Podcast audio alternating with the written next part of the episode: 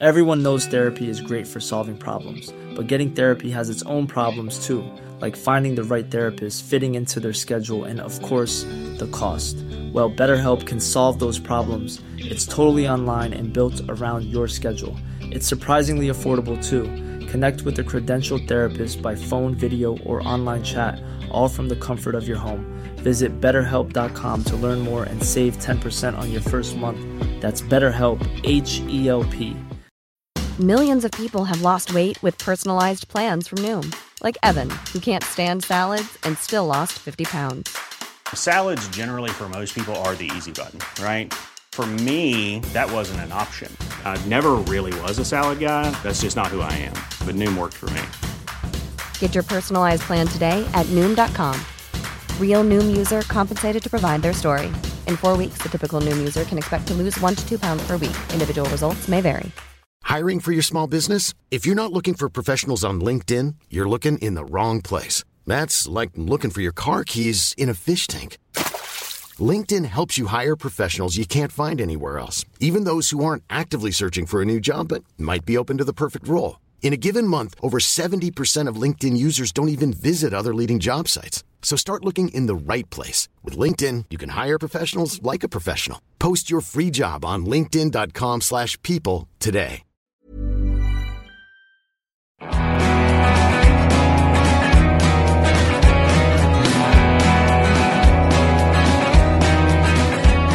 The information McLaughlin obtained from Lieutenant Hill quickly spread amongst us, and we now began to see more clearly the horrors of our situation, and the men to murmur at not being permitted to turn and stand at bay, cursing the French and swearing they would rather die 10,000 deaths with their rifles in their hands in opposition than endure the present toil.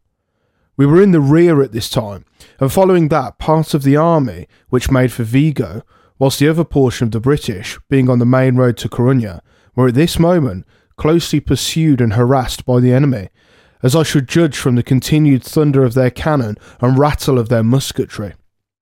Craufurd seemed to sniff the sound of battle from afar with peculiar feelings. He halted us for a few minutes occasionally. When the distant clamour became more distinct, and his face turned towards the sound, and seemed to light up, and become less stern, it was then, indeed, that every poor fellow clutched his weapon more firmly and wished for a sight of the enemy. Before long, they had their wish. The enemy's cavalry were on our skirts that night, and as we rushed out of a small village, the name of which I cannot now recollect, we turned to bay. Behind broken down carts and tumbrils, huge trunks of trees, and everything we could scrape together, the rifles lay and blazed away at the advancing cavalry, whilst the inhabitants, suddenly aroused from their beds to behold their village almost on fire with our continued discharges, and nearly distracted with the sound, ran from their houses crying, Viva l'Inglesa and Viva la Franca! in a breath, men, women, and children flying to the open country in their alarm. We passed the night thus engaged, holding our own as well as we could, together with the 43rd Light Infantry, the 52nd, and a portion of the German Legion, part of the 10th Hussars, and the 15th Dragoons. Towards morning, we moved down towards a small bridge, still followed by the enemy, whom, however, we had sharply galled and obliged to be more wary in their efforts. The rain was pouring down in torrents on this morning, I recollect, and we remained many hours with our arms ported, standing in this manner and staring the French cavalry in the face, the water actually running out of the muzzles of our rifles. I do not recollect seeing a single regiment of infantry amongst the French force on this day. It seemed to me a tremendous body of cavalry. Some said nine or ten thousand strong, commanded, as I heard, by General Lefebvre. Whilst we stood thus, face to face, I remember the horsemen of the enemy sat watching us very intently, as if waiting for a favourable moment to dash upon us like beasts of prey, and every now and then their trumpets would ring out a lively strain of music, as if to encourage them. As the night drew on, our cavalry moved a little to the front, together with several field pieces, and succeeded in crossing the bridge, after which we also advanced and threw ourselves into some hilly ground on either side of the road, whilst the 43rd and 52nd lay behind some carts, trunks of trees, and other materials with which they had formed a barrier. General Craufurd was standing behind this barricade when he ordered the rifles to push still further in front and conceal themselves amongst the hills on either side. A man named Higgins was my front rank man at this moment. Harris, said he, let you and I gain the very top of the mountain and look at what those French thieves are at on the other side. My feet were sore and bleeding, and the sinews of my legs ached as if they would burst, but I resolved to accompany him. In our wearied state, the task was not easy. By the aid of Higgins, a tall and powerful fellow, I managed to reach the top of the mountain, where we placed ourselves in a sort of gully or ditch, and looked over to the enemy's side, concealing ourselves by lying flat in the ditch as we did so. Thus, in favourable situations, like cats watching for their prey, were the rest of the rifles lying perdu upon the hills that night. The mountain, we found, was neither so steep nor so precipitous on the enemy's side. The ascent, on the contrary, was so easy that one or two of the vedettes of the French cavalry were prowling about very near where we lay. As we had received orders not to make more noise than we could help, not even to speak to each other, except in whispers, although one of these horsemen approached close to where I lay, I forbore to fire upon him. At length he stopped so near me that I saw it was almost impossible he could avoid discovering that the rifles were in such close proximity to his person. He gazed cautiously along the ridge, took off his helmet and wiped his face, as he appeared to meditate upon the propriety of crossing the ditch in which we lay, when suddenly our eyes met, and in an instant he plucked a pistol from his holster, fired it in my face, and wheeling his horse, plunged down the hillside.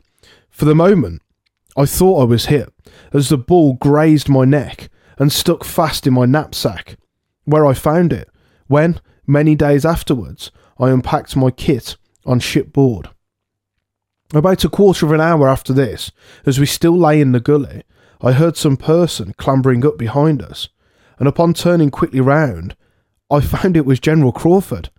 The General was wrapped in his greatcoat, and like ourselves, had been for many hours drenched to the skin for the rain was coming down furiously. He carried in his hand a canteen full of rum and a small cup with which he was occasionally endeavouring to refresh some of the men. He offered me a drink as he passed and then proceeded onwards along the ridge. After he had emptied his canteen, he came past us again and himself gave us instructions as to our future proceedings. When all is ready, rifleman, said he, you will immediately get the word and pass over the bridge. Be, be careful and mind what you are about. Accordingly, a short time after he had left us, we were ordered to descend the mountainside in single file, and having gained the road, were quickly upon the bridge. Meanwhile, the staff corps had been hard at work mining the very centre of the structure, which was filled with gunpowder, a narrow plank being all the aid we had by which to pass over. For my own part, I was now so utterly helpless that I felt as if all was nearly up with me, and that, if I could steady myself so as to reach the further end of the plank, it would be all I should be able to accomplish. However, we managed all of us to reach the other side in safety, when almost immediately afterwards the bridge blew up with a tremendous report, and a house at its extremity burst into flames. What with the concussion of the explosion and the tremulous state of my limbs, I was thrown to the ground and lay flat upon my face for some time, almost in a state of insensibility. After a while, I somewhat recovered, but it was not without extreme difficulty, and many times falling again, that I succeeded in regaining the column. Soon after I had done so, we reached Benevento, and immediately took refuge in a convent. Already, three parts of it were filled with other troops, among which were mingled with the 10th Hussars, the German Legion, and the 15th Dragoons, the horses of these regiments standing as close as they could stand, with the men dismounted between each horse, and the animals' heads to the walls of the building, and all in readiness to turn out on the instant. Liquor was handed to us by the dragoons, but having had nothing for some time to eat, many of our men became sick instead of receiving any benefit from it. Before we had been in the convent, as long a time as I would have been describing our arrival, every man of us was down on the floor and well nigh asleep, and before we had slept half an hour, we were again aroused from our slumbers by the clatter of the horses, the clash of the men's sabres, and their shouts for us to clear the way. The enemy! The enemy! I heard shouted out. Clear the way, rifles! Up, boys, and clear the way! In short, the dragoons hardly gave us time to rise before they were leading their horses amongst us and getting out of the convent as fast as they could scamper, whilst we ourselves were not long in following their example. As we did so, we discovered that the French cavalry, having found the bridge blown up, had dashed into the stream and succeeded in crossing. Our cavalry, however, quickly formed and charged them in gallant style. The shock of that encounter was tremendous to look upon, and we stood for some time and ranked, watching the combatants. The horsemen had it all to themselves. Our dragoons fought like tigers, and, although greatly overmatched, drove the enemy back like a torrent, and forced them again into the river. A private of the 10th Hussars, his name, I think, was Franklin, dashed into the stream after their general, assailed him, sword in hand, in the water, captured, and brought him a prisoner on shore again. If I remember rightly, Franklin, or whatever else was his name, was, was made a sergeant on the spot. The French general was delivered into our custody on that occasion, and we cheered the 10th men heartily as we received him.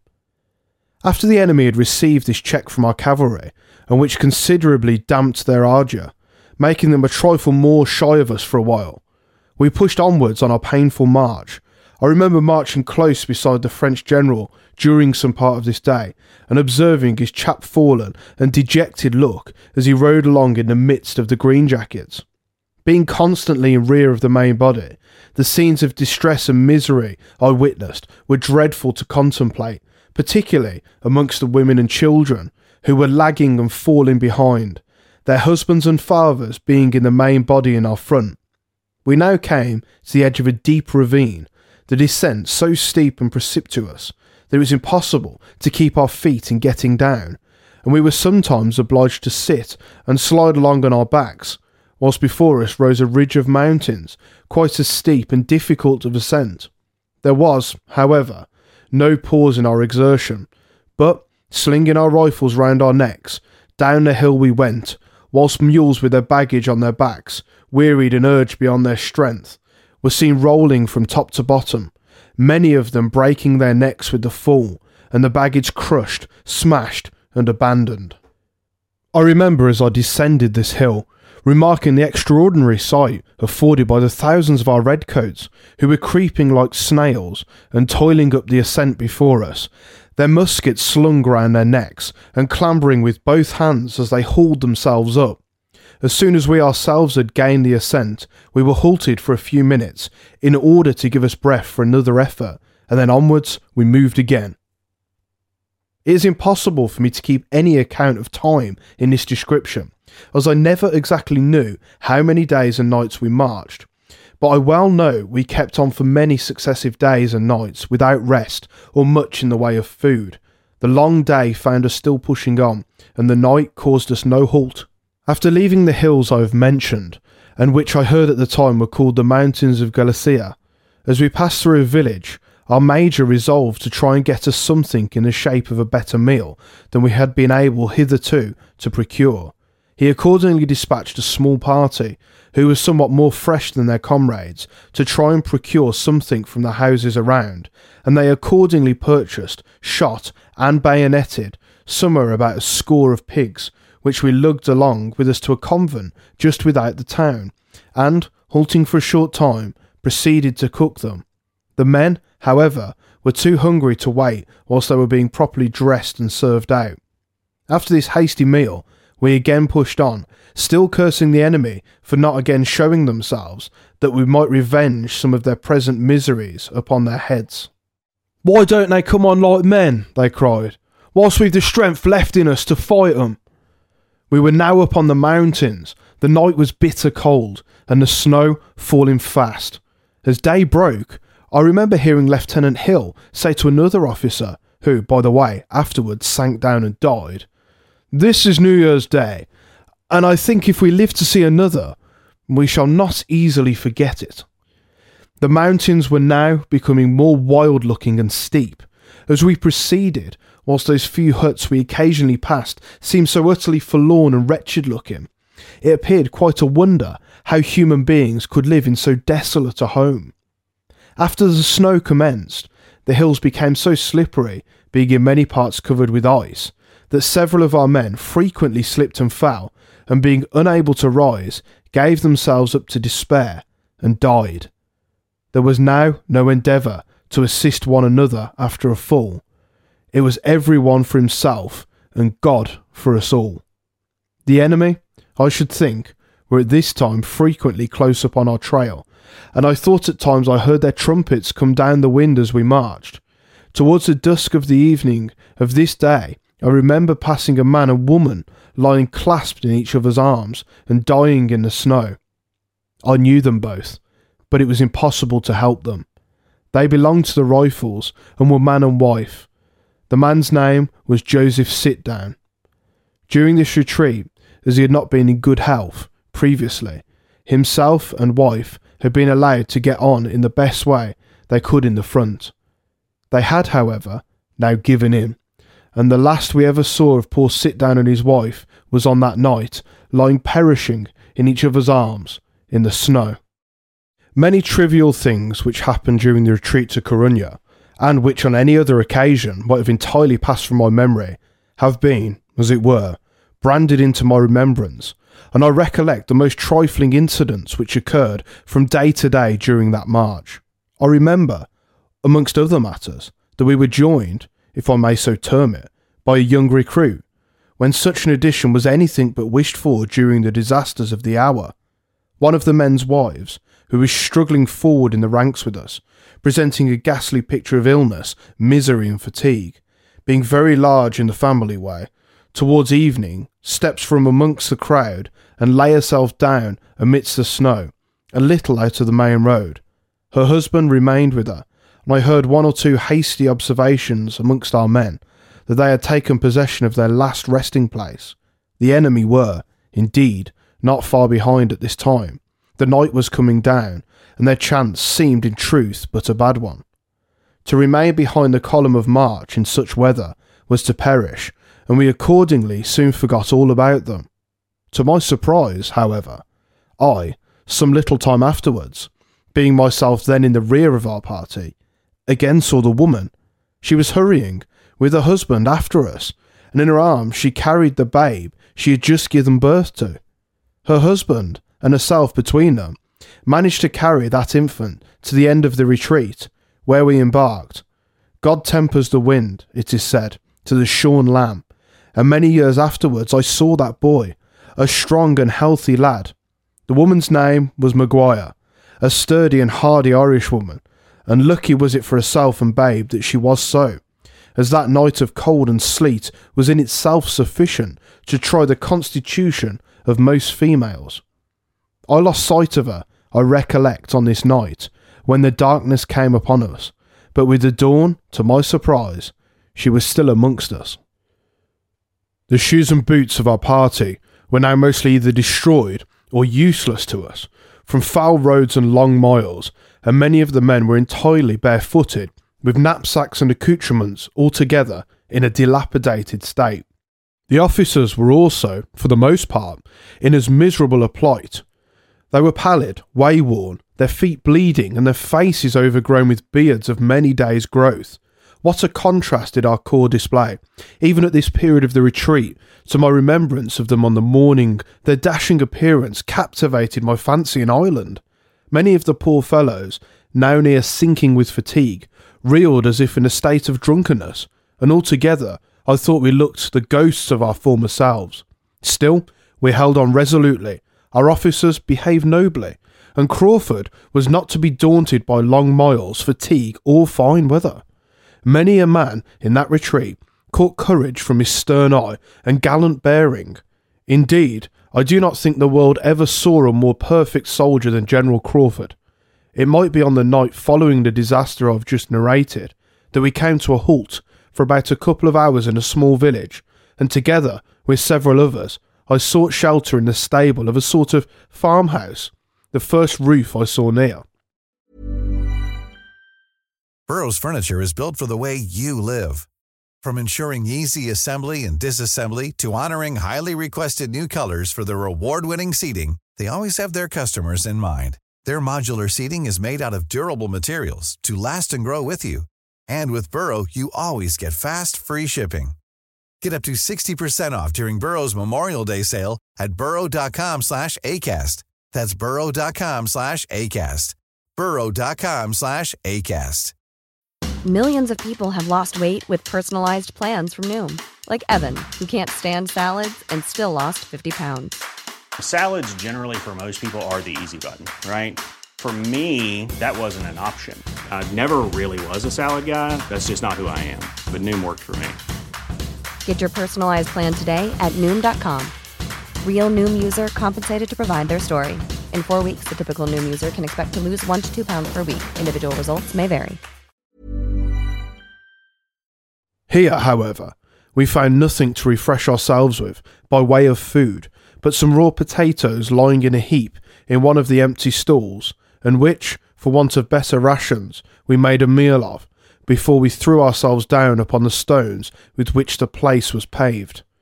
Meanwhile, others of the men, together with two or three of our officers, more fortunate than ourselves, had possession of the rooms of the adjoining building, where they found at least a fire to warm themselves. Lieutenant Hill had a black servant with him in this retreat, a youth he had brought with him from Montevideo, where, I heard, the rifles had found him tied to a gun they had captured there. This lad came and aroused me as I lay in the mule stable and desired me to speak with his master in the adjoining room.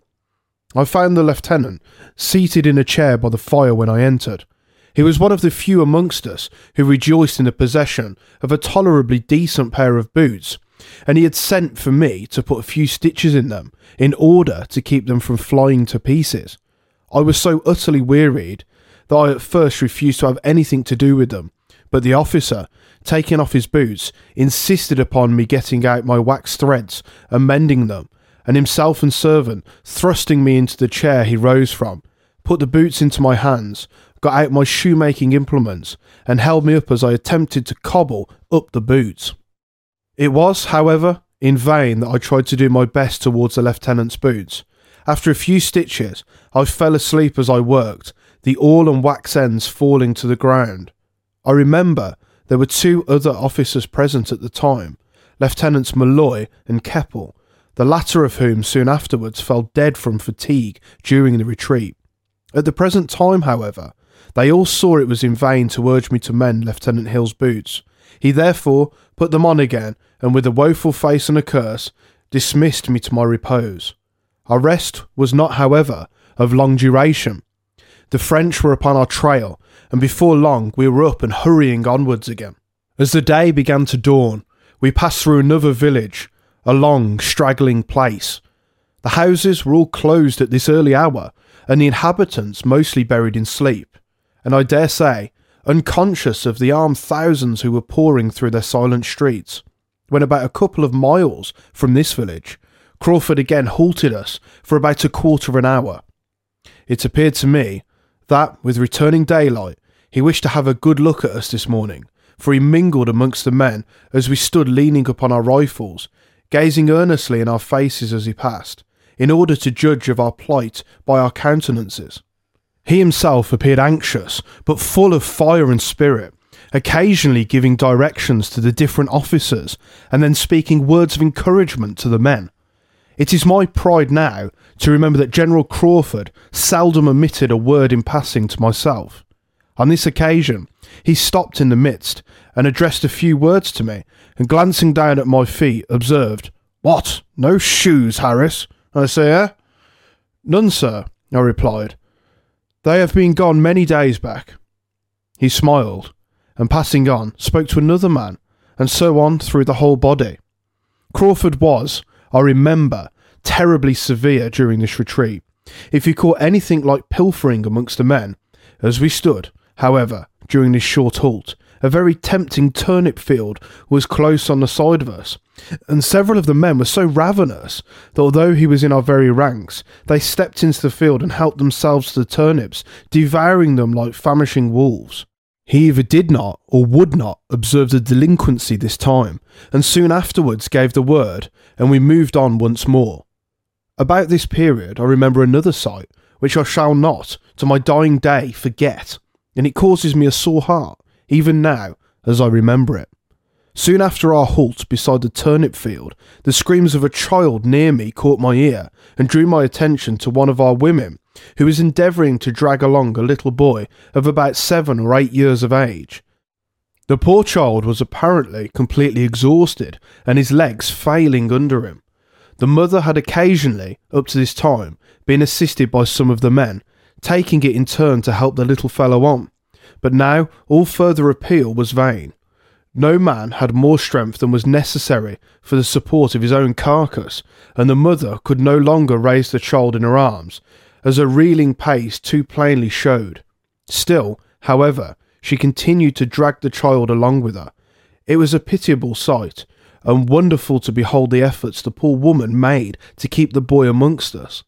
At last, the little fellow had not even strength to cry, but with mouth wide open, stumbled onwards until both sank down to rise no more. The poor woman herself had, for some time, looked a moving corpse, and when the shades of evening came down, they were far behind amongst the dead or dying in the road. This was not the only scene of the sort I witnessed amongst the women and children during that retreat. Poor creatures! They must have bitterly regretted not having accepted the offer which was made to them to embark at Lisbon for England instead of accompanying their husbands into Spain. The women, however, I have often observed, are most persevering in such cases, and are not to be persuaded that their presence is often a source of anxiety to the corps they belong to. I do not think I ever admired any man who wore the British uniform more than I did General Craufurd. I could fill a book with descriptions of him, for I frequently had my eye upon him in the hurry of action, it was gratifying to me, too, to think he did not altogether think ill of me, since he has often addressed me kindly when, from adverse circumstances, you might have thought he had scarcely spirits to cheer up the men under him.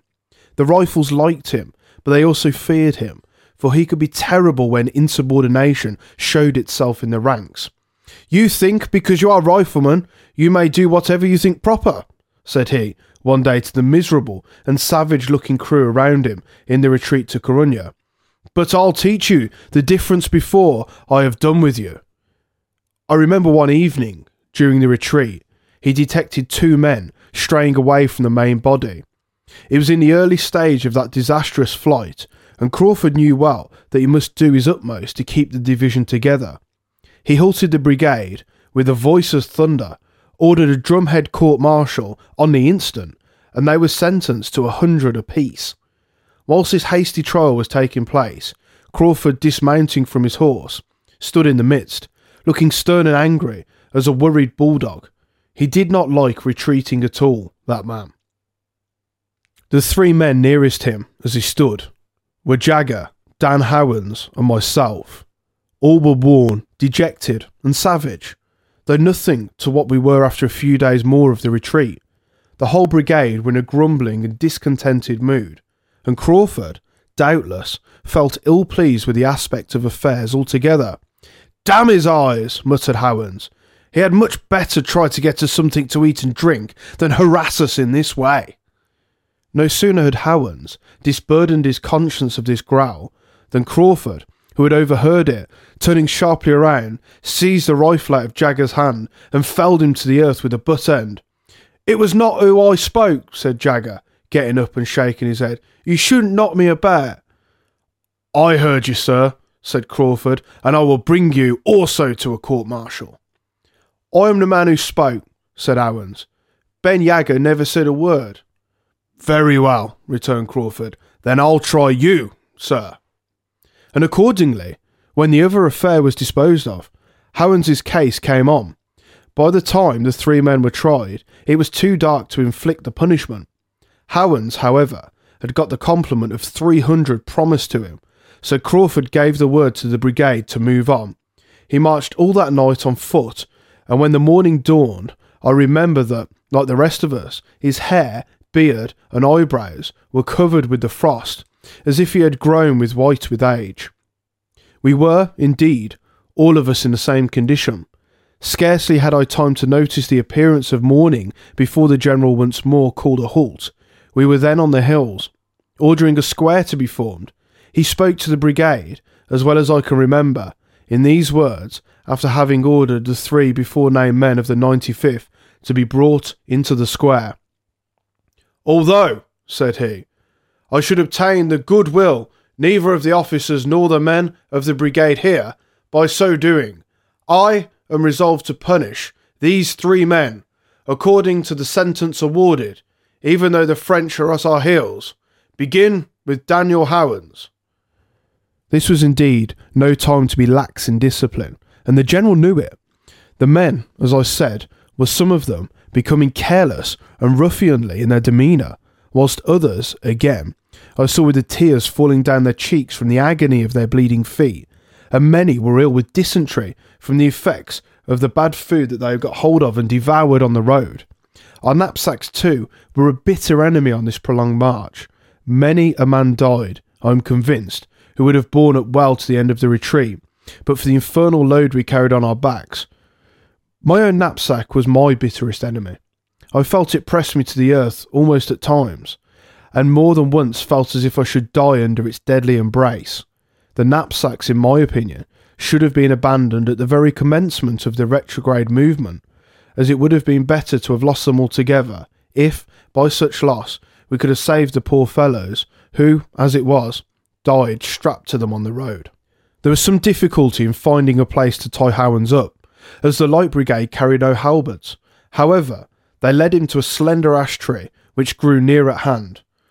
Don't trouble yourselves about tying me up, said Howans, folding his arms. I'll take my punishment like a man. He did so without a murmur, receiving the whole three hundred. His wife, who was present with us, I remember, was a strong, hardy Irishwoman, when it was over, she stepped up and covered Howans with his grey greatcoat. The general then gave the word to move on.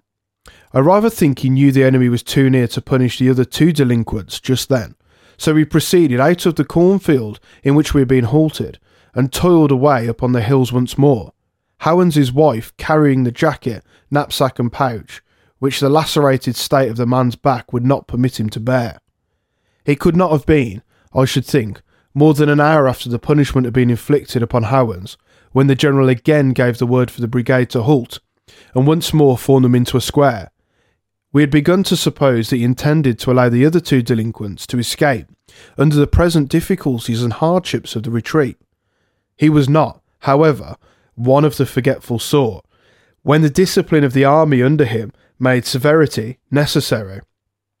Bring out the two other men of the 95th, said he, who were tried last night.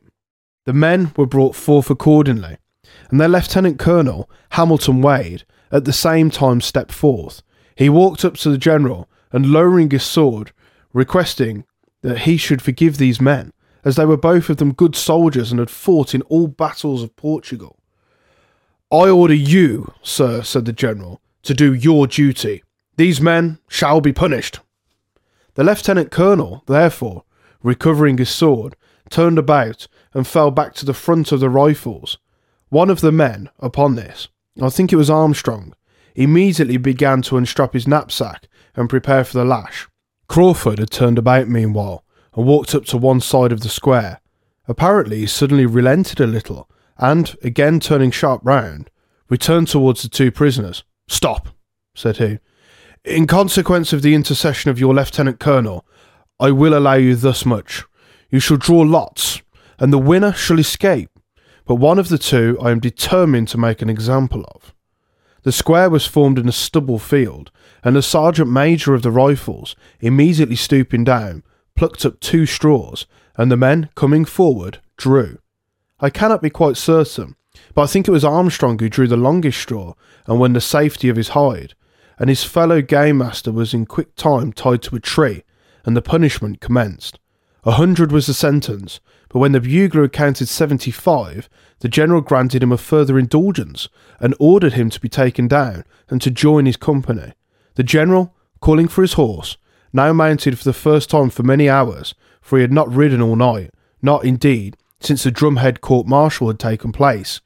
Before he put the brigade in motion again, he gave us another short specimen of his eloquence, pretty much, I remember, after this style.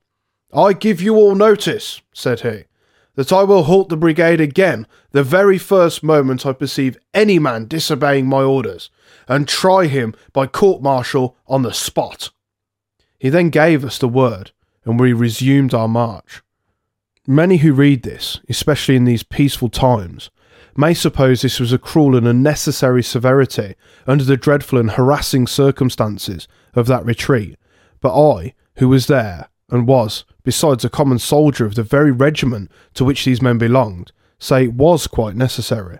No man but one formed of stuff like General Craufurd could have saved the brigade from perishing altogether, and if he flogged two, he saved hundreds from death by his management. I detest the sight of the lash, but I am convinced the British Army can never go on without it. Late events have taught us the necessity of such measures. It was perhaps a couple of days after this had taken place that we came to a river. It was tolerably wide, but not very deep, which was just as well for us, for it had been deep as the dark regions. We must have somehow or other got through. The Avenger was behind us, and Craufurd was along with us, and the two together kept us moving, whatever was in the road. Accordingly, into the stream went the Light Brigade, and Craufurd, as busy as a shepherd with his flock, riding in and out of the water to keep his wearied band from being drowned as they crossed over. Presently he spied an officer who, to save himself from being wet through, I suppose, and wearing a damp pair of breeches for the remainder of the day, had mounted on the back of one of his men. The sight of such a piece of effeminacy was enough to raise the choler of the general, and in a very short time he was plunging and splashing through the water after them both. Put him down, sir, put him down. I desire you to put that officer down instantly. And the soldier, in an instant, I dare say nothing loth, dropping his burden like a hot potato into the stream, continued his progress through. Return back, sir, said Craufurd to the officer, and go through the water like the others. I will not allow my officers to ride upon the men's backs through the rivers. All must take their share alike here. Wearied as we were, this affair caused all who saw it to shout almost with laughter and was never forgotten by those who survived the retreat. General Craufurd was, indeed, one of the few men who was apparently created for command during such dreadful scenes as we were familiar with in this retreat. He seemed an iron man, nothing daunted him, nothing turned him from his purpose. War was his very element, and toil and danger seemed to call forth only an increasing determination to surmount them. I was sometimes amused with his appearance, and that of the men around us, for, the rifles being always at his heels, he seemed to think them his familiars. If he stopped his horse and halted to deliver one of his stern reprimands, you would see half a dozen lean, unshaven, shoeless, and savage riflemen standing for the moment leaning upon their weapons and scowling up in his face as he scolded. And when he dashed the spurs into his reeking horse, they would throw up their rifles on their shoulders and hobble again after him. He was sometimes to be seen in the front, then in the rear, and then you would fall in with him again in the midst, dismounted and marching on foot, that the men might see he took an equal share in the toils which they were enduring.